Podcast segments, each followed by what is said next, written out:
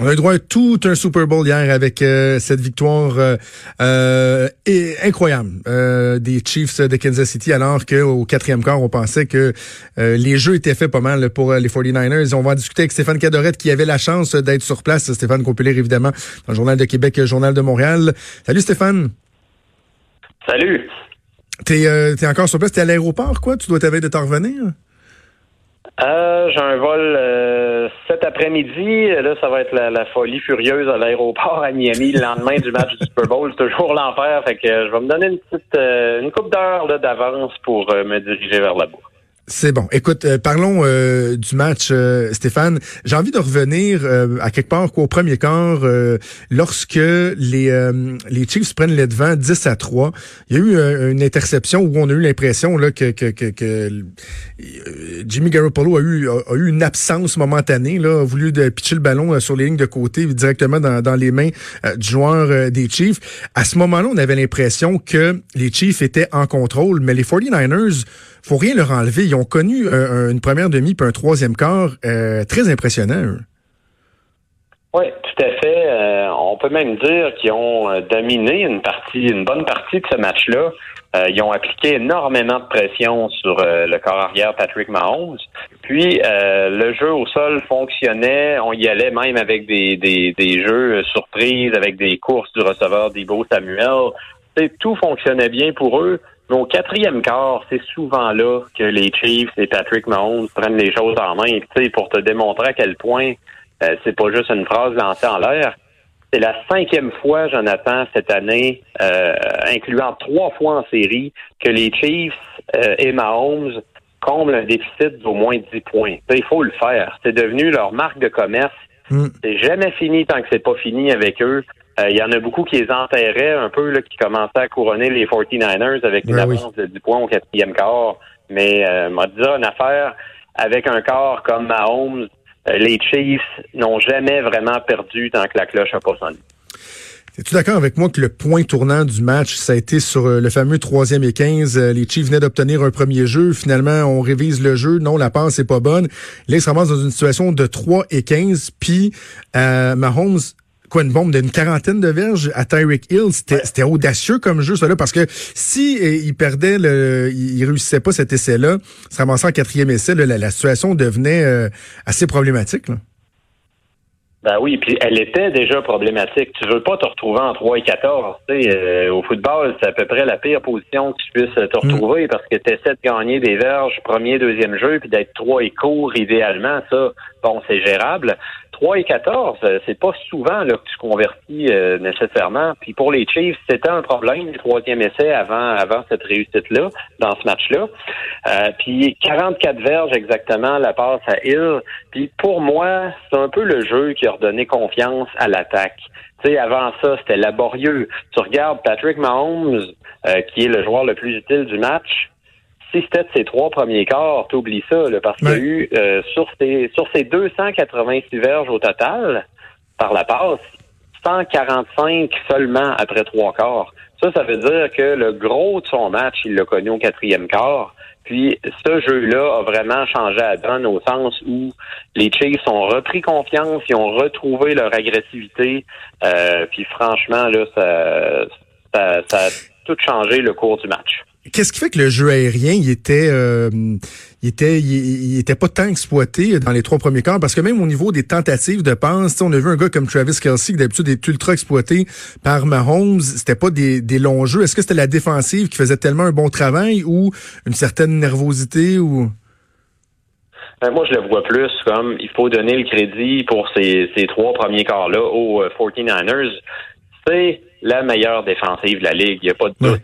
Donc, c'était évident que les Chiefs allaient pas euh, exploser comme à l'habitude. Euh, des matchs de 40, 50 points, euh, comme ils nous ont parfois habitués, tu peux pas nécessairement espérer ça contre San Francisco. Donc, c'est pas surprenant comme tel. Euh, c'est sûr que c'était surprenant au sens où euh, les, les, les, Chiefs progressaient clairement pas avec le ballon là, pendant un, bout de temps. Euh, mais les Niners, c'est pas n'importe qui. Puis ils ont la meilleure ligne défensive de la ligue. Donc la pression était forte autour de Mahomes. Je pense que les Chiefs ont essayé de contrer ça un peu avec le porteur de ballon Damien Williams, essayer de varier l'attaque un peu pour enlever la, la, la pression euh, qui, qui, tournait toujours autour de Mahomes. Euh, mais honnêtement, je, au risque de me répéter, c'est les ajustements apportés par Andy Reid, l'entraîneur-chef, et Patrick Mahomes, le corps arrière, qui ont changé ce match-là. Parce que au quatrième quart, ce qu'Andy Reid a fait, euh, évidemment, le temps pressait, donc il a opté pour une attaque up-tempo, sans caucus, euh, donc, beaucoup plus rapide en termes d'exécution, puis Mahomes a décoché ses passes plus rapidement. C'est là que les Chiefs ont repris le contrôle. Euh, petit détail, là, à un moment donné, les, euh, les Chiefs sont à la porte des buts. Je me souviens plus si c'était à 20 ou à 27. Ils sont comme à la ligne de une verge. Puis juste avant de mettre le ballon en jeu, il y a quatre joueurs, dont Mahomes, qui font comme un petit demi-tour en se tassant à droite.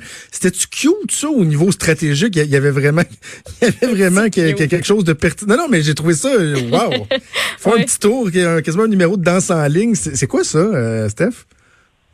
Ouais, c'est un genre de ballet bien orchestré dans le sac à surprise d'Andy Reid. Puis, euh, écoute, semble-t-il que ça vient d'un très, très vieux match collégial qui date des années 40 ou 50. Il paraît que c'est de là qu'ils se sont inspirés de ça. Imagine comment on va chercher loin pour aller euh, trouver des stratégies pour gagner pour gagner, Jonathan, une verge. Pensez-y deux minutes.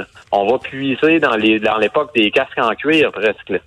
Donc euh, c'est quelque chose, mais c'est tout est songé derrière un, match d'une importance capitale comme celui-là. Euh, là, on y été avec une remise directe au porteur de ballon Damien Williams. Puis, écoute, la formation, là, on jouait à trois joueurs dans le champ arrière. Là, c'est, du bon vieux wishbone en bon français. Là, dans les, c'est des vieilles, vieilles, vieilles stratégies. Donc, c'est certain que le but là-dedans, c'était de débalancer un peu euh, la défensive des Niners qui était aux aguets. Ça a fonctionné. Ça a été un élément important dans le match parce qu'après cette conversion de quatrième essai-là, les Chiefs ont inscrit un touché. Euh, ça fait la différence. Chaque point là, dans un match comme celui-là, euh, c'est important d'aller le, chercher. On dit tout le temps qu'on reconnaît les grands, leur façon de, de se lever dans, dans les moments importants. Pat Mahomes le fait. Euh, qu'en est-il de Jimmy Garoppolo qui avait connu un bon match, mais bon, par exemple, euh, avec quoi deux minutes à jouer, il y a une passe à Emmanuel Sanders, il y a l'occasion de redonner les devants euh, aux 49ers, ce qui aurait été un, jeu critique. La passe est trop longue de quelques verges. Est-ce que ça, ça demeure comme impression que Jimmy Garoppolo a peut-être eu de la difficulté à faire face à l'ampleur du défi dans le quatrième quart, ou on analyse plutôt que c'est la, défense des Chiefs qui a vraiment augmenté son, niveau de jeu de, plusieurs crans? Ben, c'est un peu des deux, euh, au sens où la défensive des Chiefs a très bien fait le boulot, ça fait plusieurs fois dans les présentes séries que ça arrive. Euh, quand l'attaque des Chiefs a besoin du ballon, plusieurs fois coup sur coup en deuxième demi, on voit que la défensive des Chiefs commence à faire les gros jeux, à se lever. Donc, ça, il mérite une partie là, euh, du crédit. Cela étant dit, Jimmy Garoppolo a carrément raté une occasion rêvée de, de se hisser au rang des légendes des corps arrière des 49ers, que ce soit Joe Montana, Steve Young. Il y avait cette occasion-là en fin de match, Jimmy Garoppolo. Il y avait quoi, 2 minutes 44 à jouer, quelque chose comme ça, quand les Niners ont pris le ballon. Euh, la passe à Emmanuel Sanders, ce qu'il faut savoir, c'est une passe difficile, évidemment. Là, on parle mhm. d'une bombe. Mais Sanders avait un pas d'avance facile sur son couvreur, donc tu peux pas te permettre comme corps arrière de rater une passe comme celle-là, d'autant plus qu'il a lancé comme deux, trois verges euh, au-dessus de, son receveur. C'est pas digne d'un grand corps arrière. Moi, je continue de croire que Jimmy Garoppolo euh, peut devenir un, bon corps arrière dans cette ligue-là, puis que les 49ers, euh, c'est loin d'être leur fin. Je pense qu'on va les revoir revenir en force l'an prochain. Mais honnêtement, Jimmy euh, G, comme il est souligné, comme il est souvent surnommé, a raté une très, très belle occasion de définir euh, la suite des choses pour sa carrière. Évidemment, au Québec, euh, on n'en a que pour Laurent Duvernay-Tardif, et avec raison. Vous, les journalistes, vous avez eu l'occasion de lui parler assez tard en soirée. Qu'est-ce que qu'est-ce que tu peux nous dire sur son état d'esprit quand tu l'as vu? Ben, c'était l'extase totalement exténué, mais euh, totalement heureux. Ça, c'est sûr et certain. Il a célébré le match avec euh, ses, proches sur le terrain. Ça a été des moments très émouvants pour lui. Euh, il faut dire une chose, en toute honnêteté, Jonathan, ça n'a pas été le meilleur match de la carrière de Laurent Duvernay-Tardif. il a écopé de deux punitions. Mm-hmm. il s'est fait battre à quelques reprises en protection de passe. Mais cela étant dit, très important de le préciser, Laurent a subi une blessure au mollet dès le deuxième quart. Ça, ça affecte inévitablement la qualité de ton jeu. Donc, je pense que ce qu'il faut voir au-delà de euh, la performance en denti, euh, c'est comment il s'est ressaisi au quatrième quart pour bien protéger son corps arrière, comment la ligne offensive en général a réussi, puis comment il a montré du courage de jouer avec une blessure. C'est sûr que euh, c'est une blessure, peu importe le degré, ça affecte ton jeu sur le terrain, ça te joue dans la tête, ça te déconcentre. Euh, t'es pas le même joueur que quand tu es à 100 ça, ça me semble évident. Donc, je pense que ça aussi, faut le, souligner. Donc, après tout ça, après avoir traversé euh, ce, match-là, la blessure, etc., euh, c'est un Laurent comblé qu'on a rencontré là, euh, quelques heures après le match. Euh, il a carrément dit que c'était le plus beau moment de sa vie. Là, euh, donc, il n'y avait pas de doute là, pour lui que euh, c'était l'extase. Il réalisait pas encore que les Chiefs étaient champions du Super Bowl. Il dit, il me semble qu'il y a 10 minutes, on tirait de l'arrière par 10 points. Puis là, je suis en train de vous parler, on a fait toucher, toucher, toucher, trois fois coup sur coup. Donc, c'était beaucoup d'émotions à vivre là, en quelques, quelques heures. Avant qu'on se laisse, Stéphane, bon, les prochains jours, prochaines semaines, il va y avoir beaucoup de célébrations pour les joueurs des Chiefs, pour la ville de Kansas City après 50 ans d'attente, mais euh, aussi, il va y avoir du travail à faire au niveau euh, des signatures de contrat. On en avait glissé un mot la semaine dernière. Qu'est-ce que ça veut dire pour l'organisation des Chiefs, cette victoire-là, avec euh, le contrat incroyable que Pat Mahomes pourrait, pourrait éventuellement signer? Est-ce que on peut s'attendre à avoir des Chiefs aussi forts l'année prochaine ou les défis vont être quand même assez grands à ce niveau-là?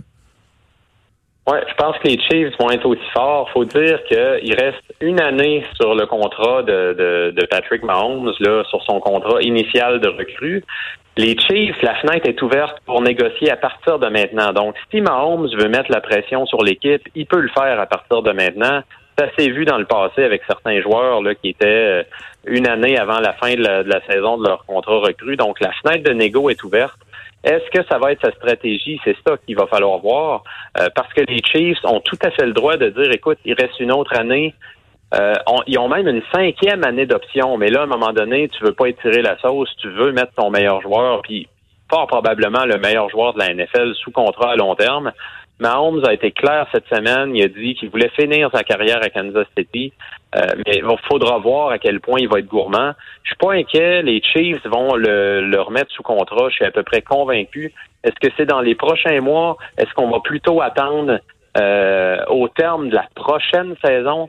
Euh, je pense que c'est ça qui va se passer. Moi, je pense plutôt qu'on va attendre au terme de la prochaine saison, puis que les Chiefs devraient être à peu près intacts au niveau du personnel pour la saison à venir. Donc, il faudrait pas se surprendre de les voir connaître encore euh, énormément de succès. Pour ce qui est des célébrations, ben, c'est le défilé dans les rues de Kansas City mercredi. Puis euh, par la suite, euh, Laurent Duvernay-Tardif ne devait pas tarder à rentrer au Québec habituellement. il s'éternise pas là-bas après la saison. D'après moi, il va être accueilli pas mal en héros ici au Québec. Stéphane, je te souhaite un excellent retour. Puis euh, j'indique aux gens, pour les fans euh, du podcast La Zone Payante, vous avez déjà enregistré votre analyse du Super Bowl avec Jean Carrier et Mathieu Boivin. Ça va être euh, en ligne dans les prochaines minutes là, ou dans les prochaines heures. Donc, pour une analyse plus détaillée sur le podcast La Zone Payante à Cube Radio. Stéphane Cadoret, Journal de Montréal, le Journal de Québec. Merci, ça a été un plaisir de te parler, puis bon retour. Merci beaucoup, c'est un plaisir pour moi aussi. Salut. Salut.